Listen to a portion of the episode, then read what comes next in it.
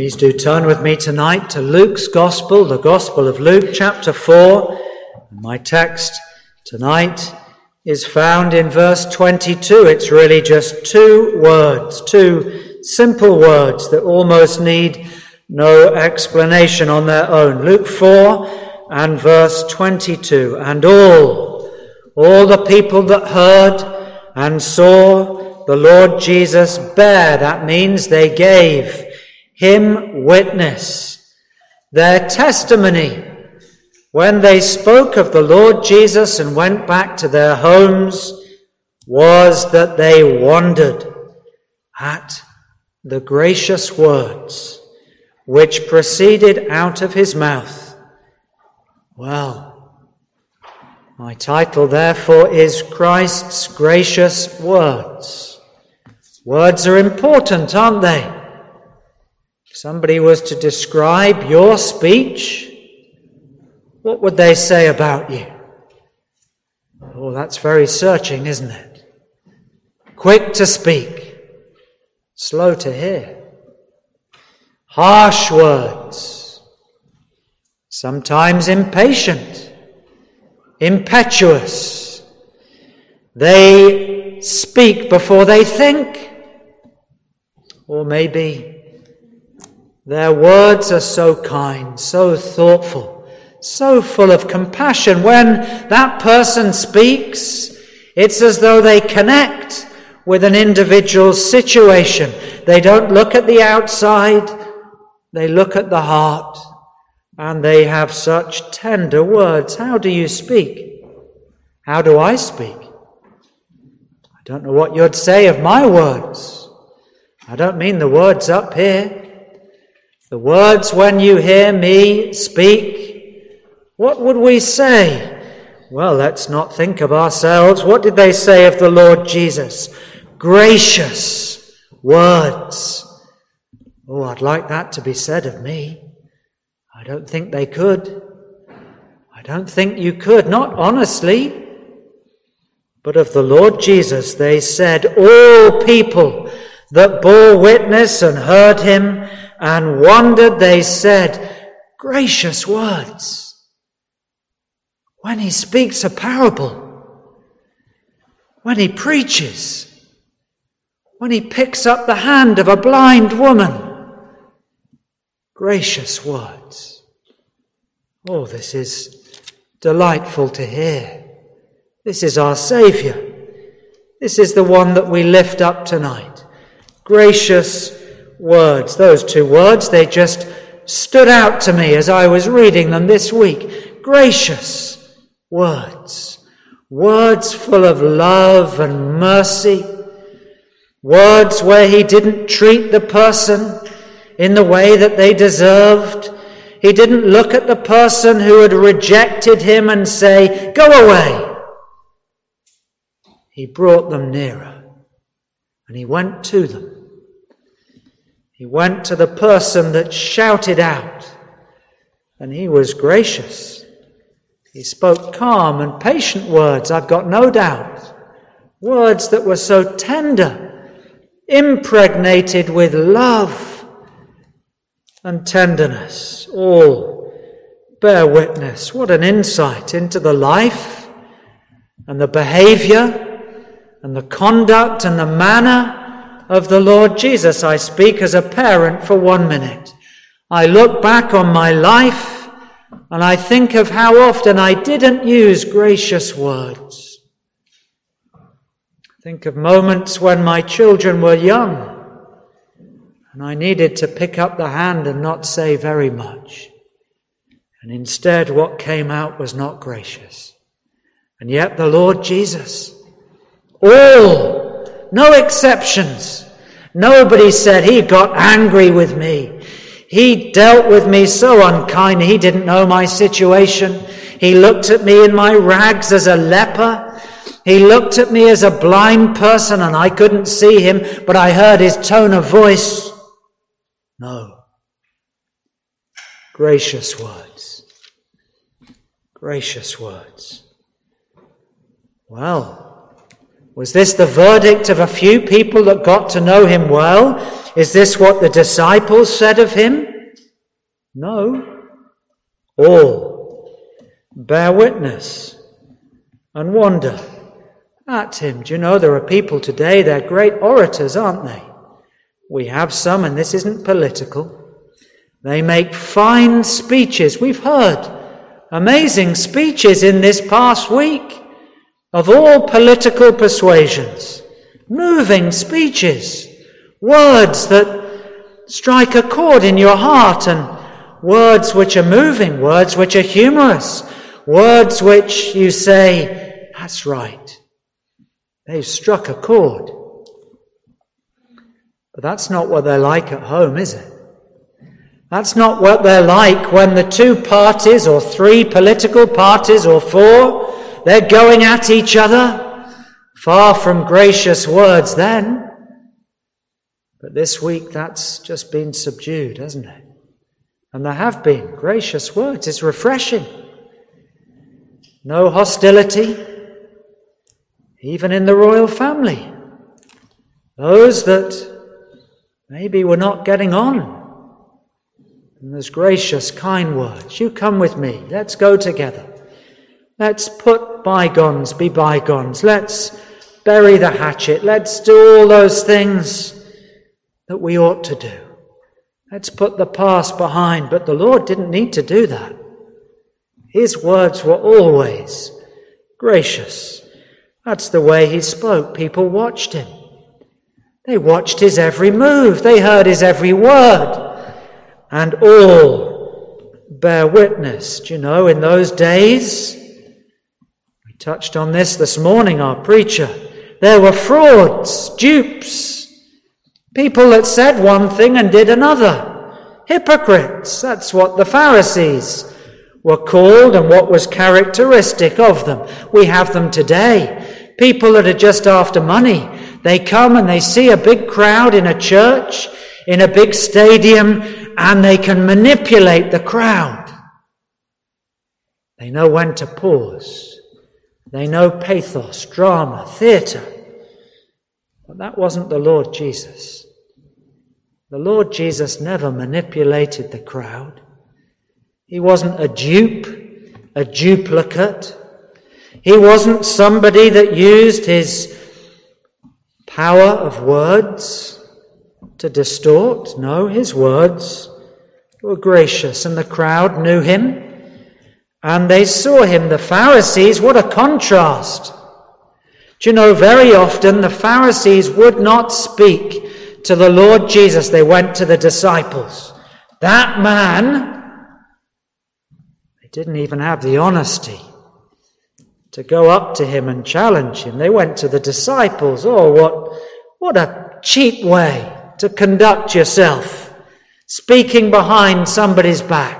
If it needs to be said, if it should be said, we should say it graciously to somebody's face. But they wouldn't, they were double minded. They went and they counseled against him. They plotted in the, the back streets and they went and held their councils and they said, How can we get rid of this man? and their threats and horrible schemes. And, well, we see some of it here, don't we? Look down to the end of our reading. After, we come to the passage in a minute, after he'd stood up to preach and preach such gracious words. We'll look at them. What do they say? They rose up. They got out of their synagogue seats, no doubt the highest ones, and they wanted to thrust him out of the city. They wanted to tip him over the hill like the pigs in the parable. Throw him off the brow of the hill. Cast him down headlong. What hatred! And yet the same men would stand up in the temple and say, Look at me! Look at my clothes! Look at the stripes and the badges and all that goes with my standing. Now they want to kill him. because he speaks gracious words. Can you understand? How can that be? The Lord Jesus Christ come from heaven to heal, to restore, to preach good news. And these religious leaders want to kill him. Gracious words. Let's just look at our text again. The first heading, if we have one, is this Many witnesses. I emphasize it again. This wasn't one section of society. That's what we're like, isn't it? People like us, PLU. We like to mix with the people that support the same football club, the people that like trains, the people that dress like us, the people that live on the same street or in the same firm, not Christ. He gathered the outcasts of Israel. He went to the brokenhearted. And every single strand of society, and there were many, just like India and Sri Lanka and Pakistan today, where the remnants of the caste system, 28 levels from the toilet cleaner up to the president. And in the time of Christ, their society was fractured and he reached and spoke. And his gracious words were felt by all and all of them.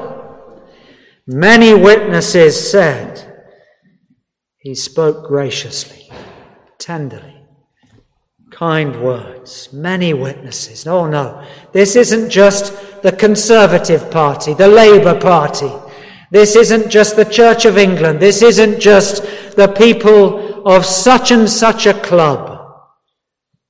This is everyone. Honestly, deep down, they said, He spoke gracious words. I don't think the religious leaders said that. They were silent. They went out and plotted, but the generality, the universality of the people, the majority said, We can't, we can't hide. He is gracious. Secondly, look at the transparency, marked transparency. Many witnesses, marked transparency. My mind goes to what it says in Acts 26 26. When Paul stands up to preach and he says, when he's pleading for his life, he says, having spoken of Christ, his life, his death, his resurrection, and he says, None of these things were done in a corner. They weren't hidden. There wasn't a stadium that could hold the crowds. How many did he feed? Five, ten thousand, probably twenty or thirty thousand, including the women and the children. And all of them it says, with a few exceptions. All doesn't always mean all every time in the Bible.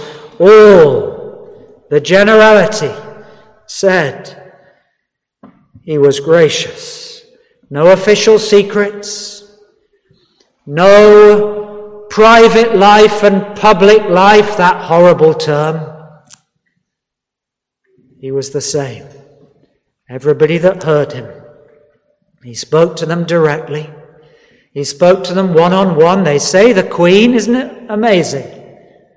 32% of the nation say they have met or seen with their own eyes, not the television, the Queen. Isn't that astonishing? Do you know, in this area of Galilee, I'm sure they could say the same.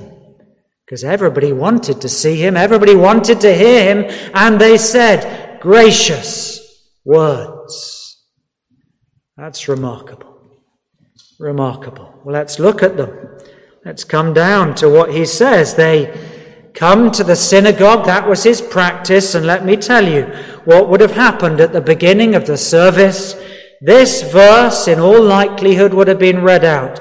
Deuteronomy 6, 4 and 5. Hear, O Israel, the Lord our God is one Lord, and thou shalt love the Lord thy God with all thine heart, and with all thy soul, and with all thy might. That was usually the beginning of a synagogue service. What a grand verse. And it was followed by a prayer. The congregation would give a hearty Amen. We know that. It tells us in Nehemiah. The men, the women, the children, they gathered together. Amen, Amen.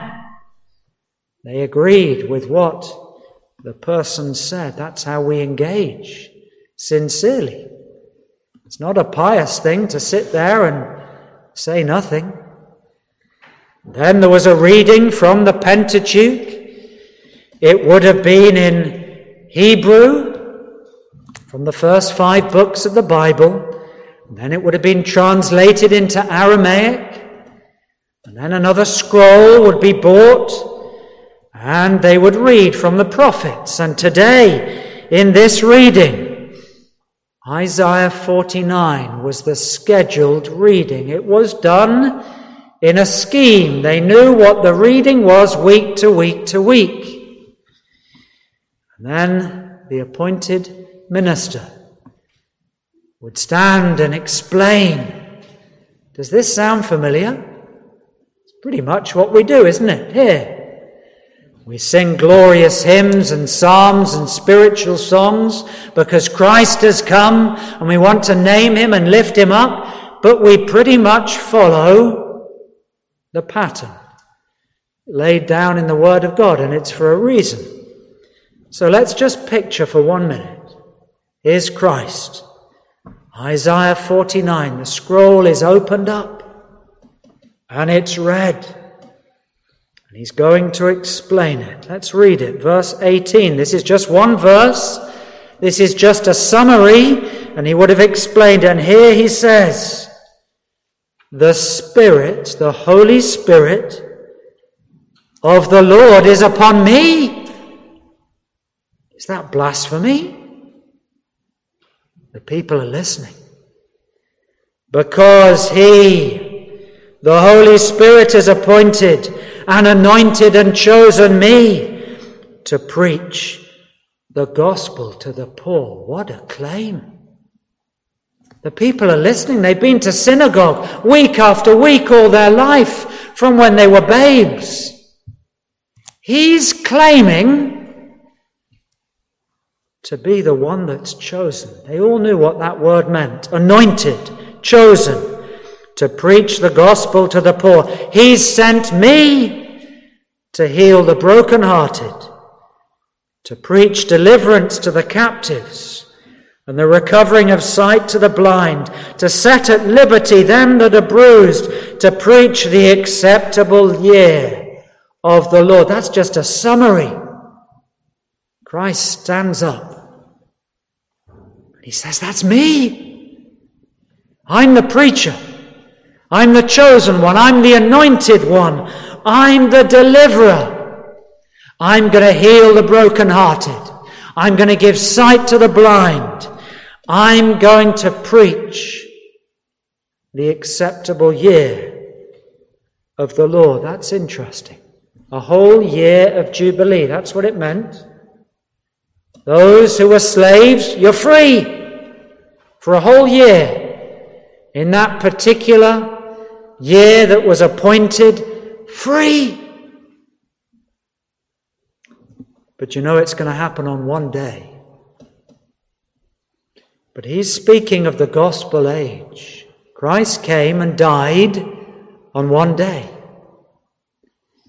But now we're in this Jubilee year, a year where it's the acceptable year. It means a time, a period of time in your life, the acceptable chosen year.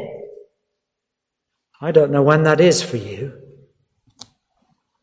It might be this year. Might be next year.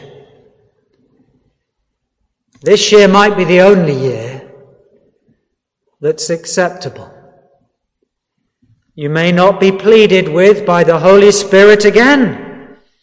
And the Lord comes and says, This is the acceptable, appointed, anointed, chosen period of time in which there can be freedom. Let me tell you the gracious words that he spoke. I've just picked out five. They're all here. Gospel. Good news. Oh, we need good news. Death, change, and decay, and all around I see. That's our life, isn't it? I'm going to a funeral this week. Somebody's life has ended. A week on Monday, we shall remember a glorious life that's ended. We'll be thankful, I hope. And she lived a long, glorious life in, uh, in her way. But that's life, isn't it? Birth and death. We went to visit a family this afternoon, three days ago, a little baby born, wonderful. And in the same week, a funeral. That's life. Your appointed time, your anointed year, the acceptable time for God might be one day.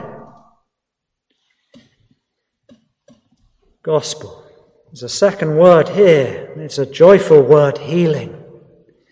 Do you know the Lord healed tens of thousands of people? Sick people, demon possessed people, blind people, lepers, the maimed, the disformed, people who had had accidents, people who couldn't walk. But you know, this speaks of a greater healing that disease that is universal. I hope you're well tonight. I hope we can all walk out, see where to go. I hope none of you have leprosy. I'm sure you don't. But just as in those days so many people were afflict, afflicted, so today and tonight we are all afflicted by the disease the universal disease of sin. And it gets into my life and into your life. And that's why society is it is today. Because we're just a planet of sinners. And we need healing. But the Lord has said He's come to heal the broken-hearted. Are you broken-hearted tonight? Some of you are. Your hearts have been broken by other people's sin. But don't think of their sin. Think of your own sin. Let other people think of their own sin. Think of your own sin. Say, God, be merciful to me, a sinner. Gospel, healing, release. That's what the Jubilee was about. Release. The captives can go.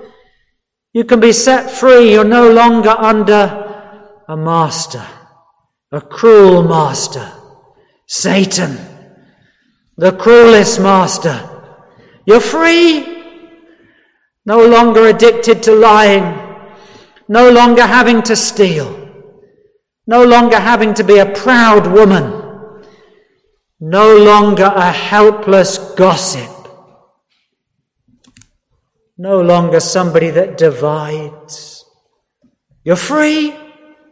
You don't need to live that way anymore. God will give you the strength to be free, to make the choices He wants you to take, and to live the lives that we know we ought to live. Gospel, healing, release, recovery don't we need recovery? We speak of a recovering alcoholic. The alcoholic never gets over their addiction. They're just not drinking at the moment. But you know, when you come to Christ, you're not a recovering sinner. You'll be somebody that's been set free, washed clean. Somebody that doesn't have to sin anymore because you're no longer chained a final word freedom to set at liberty, given freedom to walk. Those who are bruised, you have an accident, road traffic accident, and you come out black and blue. Do you know that's what the world does to us? It beats us. It hurts us. The sin of others hurts me. It hurts you. I know there's people here tonight. You've been hurt. People have let you down. I can't trust people anymore because they've hurt me. The Lord gives liberty, freedom from the past. I don't have to be bitter. I don't have to get revenge. I don't have to be angry. I don't have to say I can't trust people because Christ gives us a gentle, trusting heart. And most of all, we trust in the Lord Jesus Christ. Don't trust people. Don't trust me. I will let you down. I'll try not to. Don't trust your parents. They're sinners. Trust Christ, the one that heals us releases us, recovers us, brings the gospel of good news, and gives us freedom from the past and all the people that have disappointed and let us down. How did the crowds react? Some were wondering. They weren't just wondering, they wondered. They wondered in this in their mind and said, How can it be? He's just a man. Some were cynical. Do you know what they did? They did what people do. They said, let's ask a question. I won't accept the truth. I won't accept that he is the Messiah. I won't seek him as my Savior. I'll just ask a question. Isn't this Joseph's son? He didn't go to university. He's not a scribe. He's not one of us. How can he come out of Nazareth? And do such wonderful things. That's what we do. We delay, we procrastinate. We spend weeks dilly dallying, waiting, waiting, waiting, excusing, delaying, asking questions. And the Lord says, I've come to preach the acceptable year. For you, it might be one day. I hope not. You might have years in God's grace, but maybe not. To preach the acceptable year of the Lord for those Pharisees that were listening to him, for maybe the half an hour, the hour that he preached, they had an opportunity. Some of them said, Let's go and kill him. Destroy him. Let's ask questions. Let's procrastinate. Look at this astonishing verse as we close, verse 30. The Lord Jesus reads their hearts. He reads your heart tonight. I can't do that.